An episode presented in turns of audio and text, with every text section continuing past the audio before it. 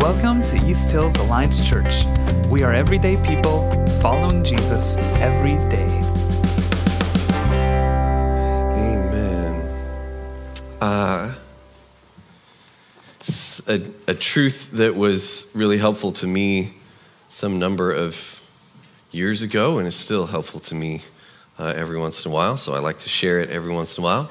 Um, if you are here and uh, the things that we just sang don't feel true, um, first of all, I'm really glad you're here. Um, if they don't feel true to you that God is good or that it is well, um, but you want it to be true, uh, this is the piece of advice that I have clung to a few times in the last number of years. It is okay to sing the words that you want to be true until you remember that they are. Um, and it's good to gather together and sing these words that are true when we feel like it and when we don't. Uh, and so if you're in a position this morning where this praise comes easy because it's so clear to you right now that God is good and it is well, I am so glad you're here. If you're in a position where I don't, I don't know where I'm at with all this, uh, we still believe that this is true, that God is good and it is well. Um, and, and I'm glad you're here to wrestle through those things with us together. We have been talking for the last few weeks about how to be community. And this word community can be a, a, little bit confusing in the sense that are we talking about you know the East Hills community? Are we talking about the larger community, Cowlitz County? And the answer, in short, is yes. Yes, we are. Uh, specifically, we've sort of majored on talking about the East Hills community and uh, who we are. There are other words you can use to describe church. We've talked about uh, the, the metaphor of the body that's in Scripture a lot. We've used the phrase church family before, but family has a similar problem in that are we talking about church family or your family? So here's the thing as we talk about community and how to be community, the way this all gets applied may look different, but it is my hope that the principles of what we're talking about apply to all of the different communities that you are a part of church community, your neighborhood, your family, your workplace, your school, that these things uh, that we, we have talked about, things like authenticity and belonging and contribution, uh, that they are part of any of those communities. Uh, today, we're going to talk some about forming stronger relationships. And I hope you'll find that these principles help in any relationship, that what we talk about today will help make stronger marriages and stronger families and stronger workplaces and a stronger church. Uh, we're going to dive into scripture's teaching on this by look and I don't know why I always say dive in, but it's the phrase. I don't, I don't know. Hope it doesn't bother. Now it's going to bother people. They're like, I didn't notice. Now, every week I'm like, oh, he said it again. Anyway, sorry. We're going to look at Scripture's account of the very early church. Uh, this group of people that was convinced that Jesus was both human and divine, that he had died and been resurrected, that he had ascended into heaven and was returning Uh, a group of people who faced opposition, who faced struggles within their community and from the outside of their community, and who were simply trying to figure out how do we follow Jesus every day when he's not standing right in front of us. And in that sense, they are not that different from us. We also believe that Jesus was human and divine, that he died and was resurrected, that he ascended into heaven, and he will return soon. We just don't get to define what soon is. And the opposition they faced is very different than what we face. The struggles, perhaps inside and outside of their community, different just based on time and space. And we are also trying to figure out what does it mean to follow Jesus every day together when he's not standing right in front of us.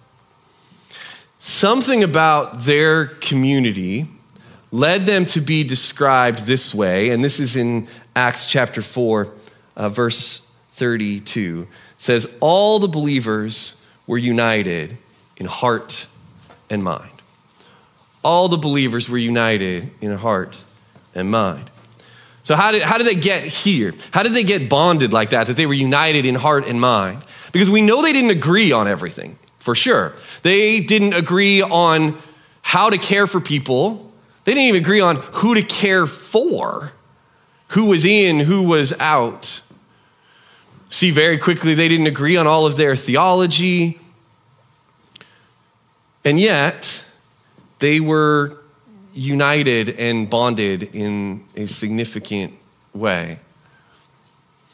This community was created in the wake of a miraculous event that after Jesus died and was resurrected, which is miraculous enough in and of itself, uh, he ascended into heaven and they, they watched him go, or at least a few of them did. And right before he ascended into heaven, where he's still alive today and we're still awaiting his return, he told his closest followers, Hey, I know y'all are from the small towns out there, but I need you to wait in Jerusalem. I need you to wait in the big city. I just need you to hang on until you receive God's Holy Spirit. Now, they had no idea what that meant to receive God's Holy Spirit or what it would look like, but what they did know is that Jesus had told them to wait, so they would wait.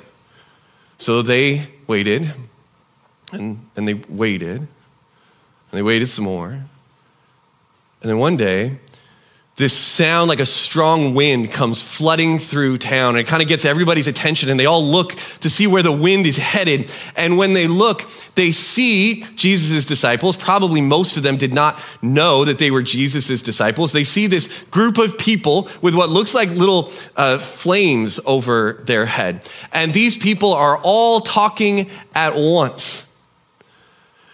Now this is all happening on the Jewish holiday of Pentecost. And we celebrate Pentecost today as a church as the day that God's Holy Spirit came to live in and among us. But for them, it was an already established holiday. And so lots of people from all over the place uh, lots of Jewish people were in Jerusalem to celebrate this holiday. And they come from their different languages and backgrounds and regions, and they're all in Jerusalem to celebrate Pentecost together. And when they look, this big crowd, and they see this small group of people with little flames over their head all talking at once, they realize that everybody understands them in their own language and they ask a really good and significant question that we should probably all ask when it seems like maybe God is up to something. They asked, What does all this mean? What does all this mean? What is going on? And Peter, the, I guess, lead disciple, stands up and he starts telling them what it means. He said, Look, you are Jewish people. You know that God has promised a Messiah, a Savior, somebody who will rescue us. And we're all assuming that, or we have all assumed, that He's going to rescue us from this Roman oppression that we are currently suffering from. And, I'm here to tell you that that promised Savior has come, and it did not look like what we expected. That that Messiah was Jesus. And that he died, and that seemed like the end, but it wasn't because he rose from the dead. And what you are seeing now is not a bunch of crazy people babbling first thing in the morning. This is a fulfillment of what God has promised. God is up to something significant here. Jesus was the Savior that we have been counting on. And he died and he rose from the dead to prove it. And something about this miraculous moment and Peter's words and whatever it is that God is up to sunk into the hearts and minds of 3,000 people. And they said, Yeah, we will sign on for whatever this is. Whatever this means, I'm in 3,000 people. And so now the community of Jesus followers who are trying to figure out how to follow Jesus together has gone from eh, a few dozen people, tops, to 3,000 people. Here's the end of that story. You can read the whole story for yourself in Acts chapter 2. Please do. Please make sure I'm not just making stuff up. Uh, Acts chapter 2, we'll start in verse 41. Those who believed what Peter said were baptized and added to the church that day, about 3,000 in all. All the believers devoted themselves to the apostles' teaching, that's the disciples, the leaders of the church, and to fellowship, and to sharing in meals, including the Lord's Supper, and to prayer. A deep sense of awe came over them all, and the apostles performed many miraculous signs and wonders. And all the believers met together in one place and shared everything they had. They sold their property and possessions and shared the money with those in need.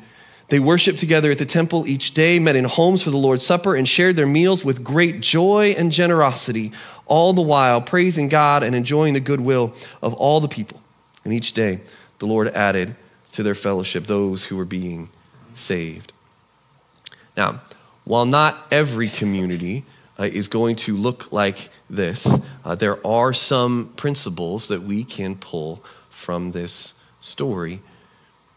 Things we see like celebration and devotion and service and generosity. And I think if you walk away with nothing else, if the communities that you're a part of are defined by words like celebration, devotion, service, and generosity, that's going to be a pretty good community to be a part of. In some way, these things led to their unity in heart and mind. Now, that passage ends Acts chapter 2. The story continues in Acts 3. Peter and one of the other disciples named John go into the temple in Jerusalem there one day. And on their way in, there is a, a beggar who cannot stand or walk uh, right by the door there, uh, begging and asking for money and, and whatever it may be. And Peter and John have this miraculous encounter with him where he is healed. And uh, that gets a lot of people's attention. And then they go into the temple and they start telling this story again of who Jesus is and all that has happened and all that God is doing. And more people respond to the preaching, and the community is now up to 5,000 people. These Jewish men and women and children believe that the Messiah, God's promised Savior, has come. And the more the movement picks up steam, the more freaked out and worried the Jewish leaders who don't believe become. And, and this actually uh, makes sense to me. Like, if, if you believe that God is going to send us somebody to save us from Roman oppression, and that hasn't happened yet, and now these yahoos are talking about this guy Jesus who you made sure was dead, and and, and that he's the Messiah, and now they're leading all the people, which you would feel like is leading the people astray, that would be frustrating and be angered. And so they call Peter and John into this meeting before their Jewish leadership council. And this is a very scary meeting for Peter and John because this group, who uh, just condemned Jesus to die not too long ago, has the power to condemn them to death as well and they hear what uh, Peter and John have to say, and then they decide to confer with each other. So this is in uh, Acts chapter 4. We're now in verse 16. What should we do with these men? They asked each other. We can't deny they have performed a miraculous sign, and everybody in Jerusalem knows about it. That's the healing of that beggar. But to keep them from spreading their propaganda any further, we must warn them not to speak any further or not to speak to anyone in Jesus' name again.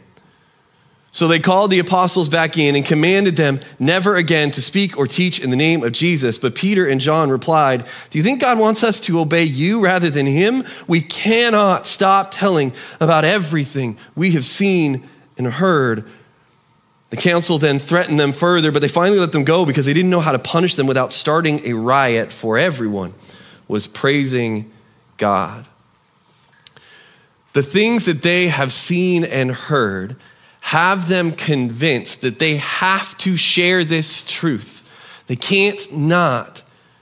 This isn't about rebellion. This isn't about trying to stir up trouble. This is about them saying, but we have to. Like what we have seen and heard is so good and there is so much hope and it is so true. We have to share this with people. And as soon as they're free, Peter and John go back to the community of believers to report what happened, and people immediately turned to prayer. I would immediately turn to praying for safety to praying that God would just remove those people from leadership. Can we maybe elect some new people, start a democracy, something? And that's not how they prayed. They said, God, we know that you are aware of what's going on. And then they prayed things like this. This is in verse 29 of Acts chapter 4. And now, O Lord, hear their threats and give us, your servants, great boldness in preaching your word. Stretch out your hand with healing power. May miraculous signs and wonders be done through the name of your holy servant, Jesus. After this prayer, the meeting place shook, and they were all filled with the Holy Spirit. Then they preached the word of God with boldness. All the believers were united in heart and mind. So, what led this group to be united in this way? Uh, they were united in some really critical areas, and I just want to call out three of them that we see here. One of them is they were united in the conviction they had in what they had seen and heard. They had a conviction in what they had seen and heard. Many of them had walked with Jesus and, and heard his teachings. They'd seen the man, they'd seen the miracles, they'd seen him die, and they had seen him after he was resurrected when he walked with them and ate with them. Some had seen him ascend into heaven. Many had seen the Holy Spirit of God fall on the disciples. And those who hadn't seen had heard this good news and believed. They had become convinced. And they were so convinced They had this conviction that this was the hope that the world needed. This hope was being realized, that they saw no other way to live. They had to live for Jesus, they had to speak up because this was too true and too good to ignore. And then, based on that conviction, they had confidence in their hope. They had confidence in their hope. They believed that Jesus had given them new life, that he was returning one day to make everything new and right and that they now had the Spirit of God in them to empower and sustain them. Church, this is also true for us. Jesus has given new life to all those who give their life to him. He is returning one day to make everything right and new, and we also have the Spirit of God in us to empower and sustain us. you and I still have this kind of hope. We talked about this the last couple weeks. Romans 12 12 says that we are to rejoice in our confident hope, be patient in trouble, and keep on praying. Rejoice in our confident hope, be patient in trouble, and keep on praying. Rejoice in a confident hope, be patient in trouble, and keep on praying. And that is exactly what we see this early church do here. They are confident in their hope, so they endure the trouble, and they pray for even greater confidence and courage. And in that prayer, we see a unity in common purpose. They have a common purpose. Acts 4 tells us, quote, all the believers lifted their hands in prayer, end quote, and they all prayed for greater boldness in preaching the word. They prayed for God's healing power and miraculous intervention, not so they would be glorified or they would have a cool story to tell, but so that Jesus would be glorified. Boldness and power so that others could also be convinced uh, and, and, and hopeful, convinced of the truth, confident in hope, united in a common purpose. And before I go any further, I do want to make sure that I acknowledge the spiritual element of all of this. Their community was formed in the literal wake of the Holy Spirit of God. When they prayed for this boldness, the house shook and they were filled with the Holy Spirit. They were bonded together by the Holy Spirit of God. And scripture teaches us that we are too. That all those who are following Jesus with their life, the Holy Spirit has moved into us and to our community. And this isn't just true for those of us who would say we gather as East Hills, but for the churches in our community, for the churches around the world. We are connected, bonded by the Holy Spirit of God at work in us. So, in some sense, we're, we're not pursuing a, a bonding with each other or, or trying to create connection. There is a sense in which we are bonded and we need to live like that. the body of Christ with all of our different parts and pieces and functions bonded together by the sinews and ligaments of the Holy Spirit. So, how do we do that? How do we live like that's true? How do we strengthen those connections with each other? Uh, I've had a theory for a while now that there are four key ways that this happens in community. The communities are strengthened, bonded together, specifically uh, in two different levels, depths of forming community. And I am confident enough in this theory to share it with you. Uh, if you don't like it, that's okay. It is a theory. I'm confident enough in this theory to be very confident that there is science that backs this up, even if I don't know all of that science. I think this is a thing that we can know anecdotally. That is, we can, we can observe it in our lives. We hear stories of it. We go, yeah, that's, that's true. And that we see it here in Scripture in the story of the early church. So, for example, let's go back to Acts chapter 2. I'll read 44 through 47 again. And all the believers met together in one place and shared everything they had. They sold their property and possessions and shared the money with those in need. They worshiped together at the temple each day, met in homes for the Lord's Supper, and shared their meals with great joy and generosity, all the while praising God and enjoying the goodwill of all the people. The first level of relational bonding comes through joy and service. Through joy and service. Uh, for some of you who have had this conversation with me before, you'll notice that joy is a different word than I have used in the past. I have for a long time said that people are bonded through play and service, and what I've realized is that play gives us too narrow a definition. That people hear play and they think of board games or tag on the playground, uh, and there are a lot more ways to experience joy than, than that. But relationships are strengthened when people experience joy together and serve together. This binding uh, of joy happens not just running around on the playground or board game nights, although certainly those things.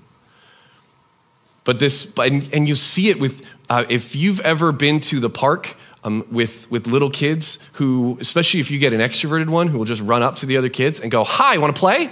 Um, and then you're like, oh, that means I have to talk to their parents. Anyway, um, so uh, you'll see this happen though because they run around and they play tag together. And, um, and who is that person now? That is their new best friend. And that will be their best friend for the rest of their life, even though they're never going to see him again. Uh, there, there's a bonding that happens when people are willing to play together, to find joy together. And this, this happens not just in games, but it happens over meals. It happens at concerts and football games. It, it happens showing each other funny TikTok videos, sitting next to each other on the couch. Like, scientifically, we know that laughing together cements memories and it creates care. We connect human to human when we experience joy together. And the church, it says here in Acts 2, took joy in God and in each other. They also served together and served one another. I mean, we read about them serving each other, yes, but they're also serving side by side to meet the needs of the community. And you can read more about that in Acts chapter 6 if you'd like to do that. When people serve together, not just next to each other, but working together to serve others to achieve some common purpose, relationships are strengthened. And these two things, joy and service, form a good base level for relational unity and bonding. Now, what this means is that some things that feel frivolous or unimportant or like a have to are actually really, really meaningful. Uh, sometimes we get the idea that a, a holy Christian takes everything very seriously. And somehow we forget that Jesus told jokes, that joy is part of the fruit of the Spirit, that Scripture commands us to rejoice with those who rejoice. And joy, as I said, comes in lots of different forms a good meal or a good joke, telling old stories, celebrating someone you love, birthday parties, anniversaries cheering for the same team, having a neighbor over for dinner, playing a board game, laughing with your child over a cartoon. All of these things are meaningful, important activities. When we gather together for something like a banana split night or a talent show, these aren't just frivolities. Like we're, we're actually connecting with each other, experiencing joy together. Finding ways to serve together. Uh, having your kid come out and rake leaves with you, as long as you are doing it together for some common purpose, like you might actually have to talk to them, which I know they don't really want you to, but not just individually side by side, but serving together. Maybe you want to join in the United Way Day of Caring. Maybe it's serving alongside coworkers in just the daily grind of doing the job and the common purpose of getting it done. Maybe it's working with siblings to love your parents well. All of these things, when done to serve in common purpose, create a strengthened relationship. We see the early church take great joy in serving one another and strengthening relationships in joy and service.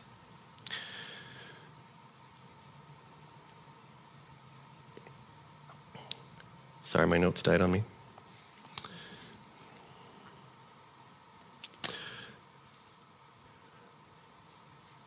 We see the early church uh, sharing what they have to share.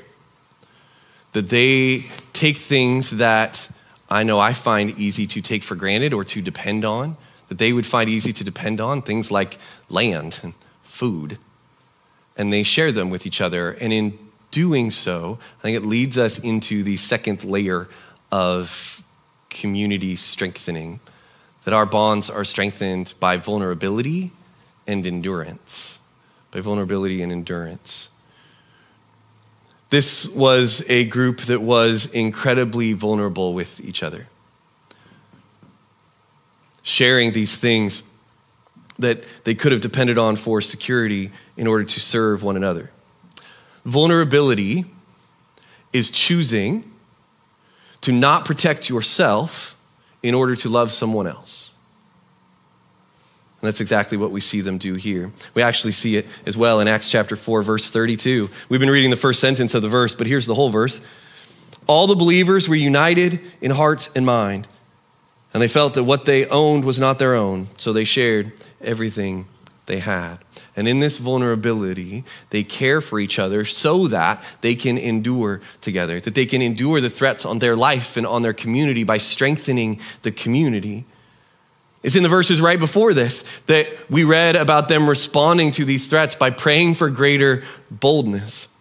They pray for the courage to keep going, the strength to endure. They pray for boldness, and then it says they actually went out and preached with that boldness, that they took action to endure in common purpose, committed to sharing all that they had and all that they had seen and heard so that others might have hope. Uh, these four things, I think joy, service, endurance, vulnerability these four things explain the difference between a good small group and a great small group, or a good group of friends and a great group of friends. A good group of friends laughs together, has a good time, finds a lot of joy together. A great group creates space for people to be vulnerable to share what's going on in their lives and to walk through those hard things together. You may see these things come up in your family, or maybe not. Maybe you feel bonded to your parents because there was just a lot of laughter in your house growing up, a lot of jokes, and you feel connected to them in that way. But that's about it. Okay, jokes are fun. That's good. Maybe you feel really, really bonded to your parents because they made space for you to be vulnerable with them. Maybe you feel really bonded to your siblings because none of that was true and you had to endure your childhood together. Parents of kids still at home, particularly, but I think all parents. Do your kids know that they can come to you and cry for absolutely no reason? Do your kids know that they can come to you not just for answers, but more importantly, to be loved? Do they know that you will walk through things with them, even if those things are their fault, with a greater focus on enduring than blaming and tearing down. There are things that our kids may need to be rescued from. But sometimes, in rescuing our kids from things, we're actually robbing ourselves of the endurance, of the opportunity to endure it with them. That we would actually be better off in our bond with our kids if we would walk through the hard things with them rather than pulling them out of it. I think we see these things show up in long-term friendships. If you have a friend that you have somebody that uh, you maybe don't see for weeks or months or even years and then when you get back together with them you just pick up right where you left off i would like to submit to you that when you were forming that relationship that there was some significant amount of these four things in some way at least a couple of them in that relationship. If you think of coworkers or classmates that you were really close to something on this list marked that relationship and the more things on this list that marked that relationship, the closer you were. Ministries you were a part of. Maybe started with joy and serving together, and then somewhere along the line, you found space for vulnerability. If you've ever been on a mission trip or service trip together, you have seen this in action. There is the serving side by side of whatever it is that you are there to do, the joy that you experience together, the things that you endure together. You get tired and you get a little more vulnerable and you connect, which makes it all the harder when somebody else gets tired and they get snarky and they shut down any opportunity for vulnerability. Uh, I was probably on my 11th or 12th youth mission trip before I realized why those trips had created good bonding for our groups. And I know there's some, uh, some controversy about how good short term trips like that are. I'm not talking about that part, just how it's good for the connection of the group. If you imagine one of these trips, if you've ever been on one, you know that the, the clunky van ride down uh, in back roads or busy freeways, there is a lot of joy happening.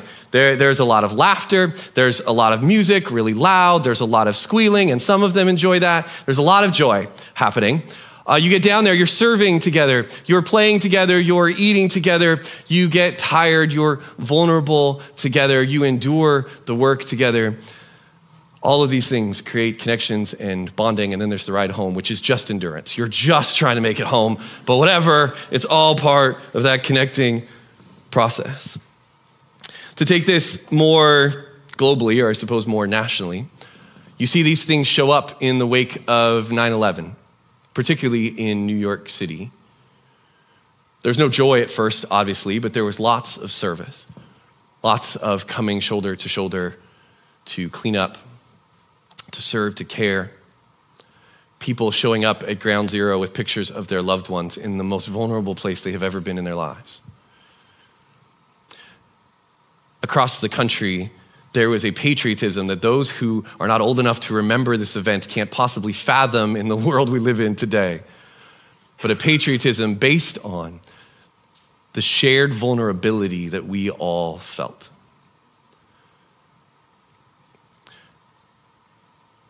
And there was an endurance that the city, especially, and the country pushed through in those days and weeks afterward and the joy, when there was joy, whether it was from a baseball game or some other sense of going back to normal, or the best joy, when somebody was found alive in the rubble, that joy was made all the greater by the endurance it had taken to get there.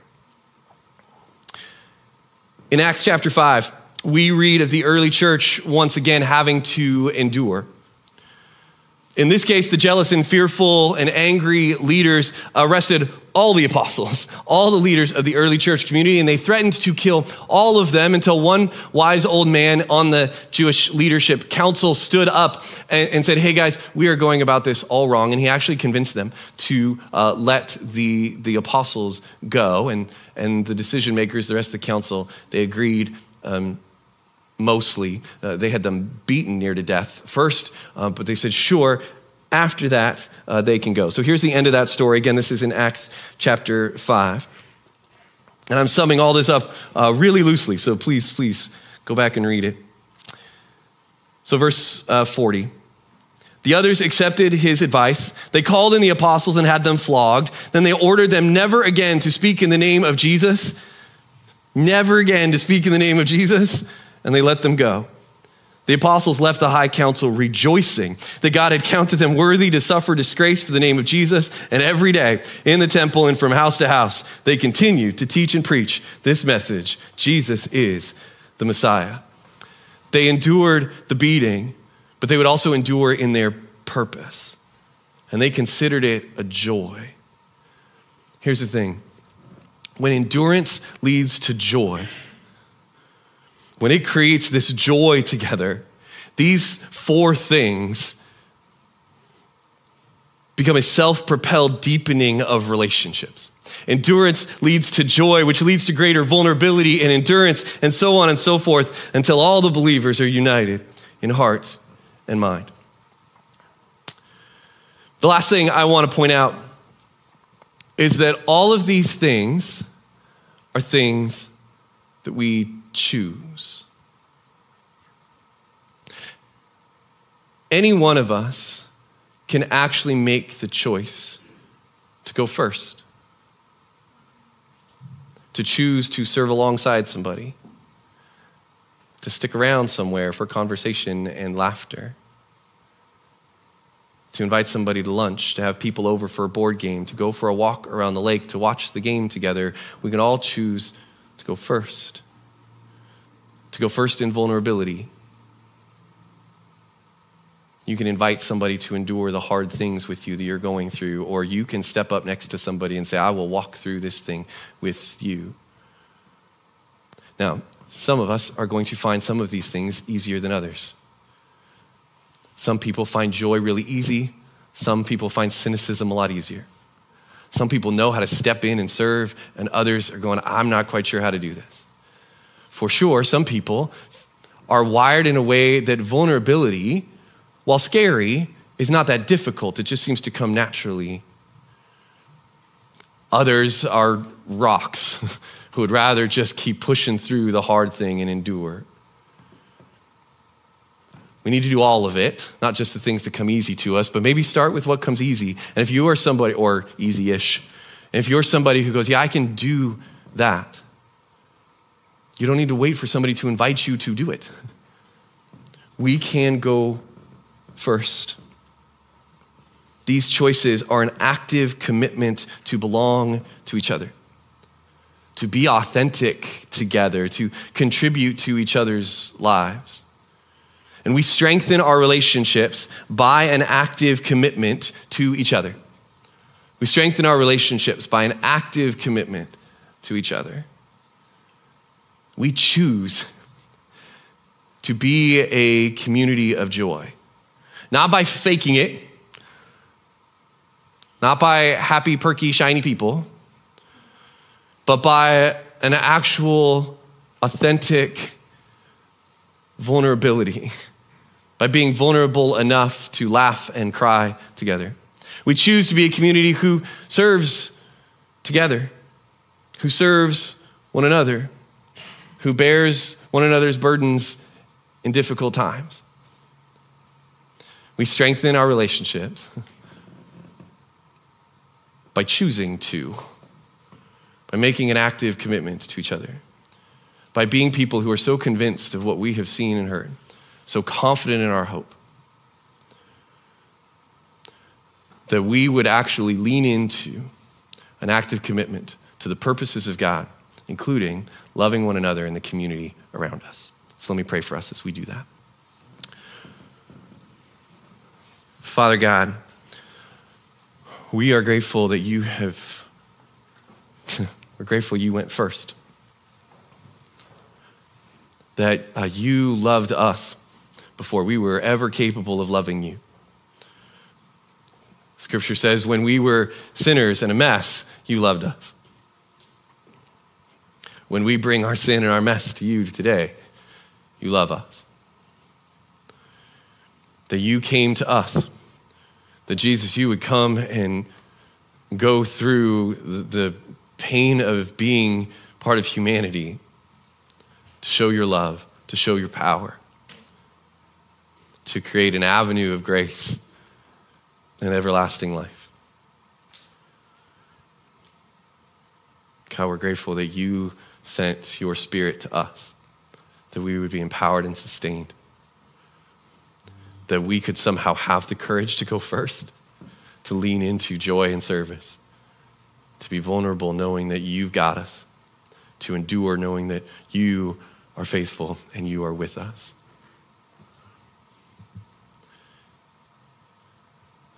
So, Father, with whatever we face, would you give us the strength and courage to boldly proclaim your truth and your grace to the world around us, to remind each other that you're good, that we are seen and loved, and you are with us always. In Jesus' name, amen. Thanks for checking out our podcast. You can learn more or connect with us online at easthills.org.